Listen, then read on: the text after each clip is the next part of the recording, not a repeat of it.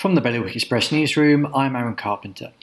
A woman who lost the majority of her pension in Guernsey after it was moved to a high risk fund is going to take her trustees to the Court of Appeal after she lost her case in the Royal Court. The three Jurats presiding over the case concluded that while there had been a number of failings, they could not find a defendant guilty of willful misconduct. Millions has been spent whittling a future hospital site list down to 41 possible locations, but now Jersey's government is asking for the public's help in case there are any that they've missed. The island's Assistant Minister for Health said they wanted to leave no stone unturned in their search for the best possible location. By the end of the day, one lucky Channel Islander will be a millionaire. The Channel Island Christmas Lottery will be drawn in Jersey at 6 pm today, where one ticket is guaranteed to win £1 million, while other lucky winners will walk away with prizes from £500 up to £50,000.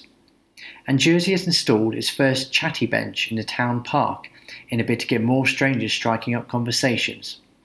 Talking or chatty benches have proved a popular trend in urban areas across the UK and have helped combat loneliness and bring communities closer together.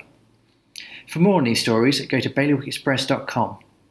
Your weather cloudy but mostly dry this morning, but expect some occasional heavy showers in the afternoon and gales of up to force 8. Bailiwick Radio News, sponsored by IQ.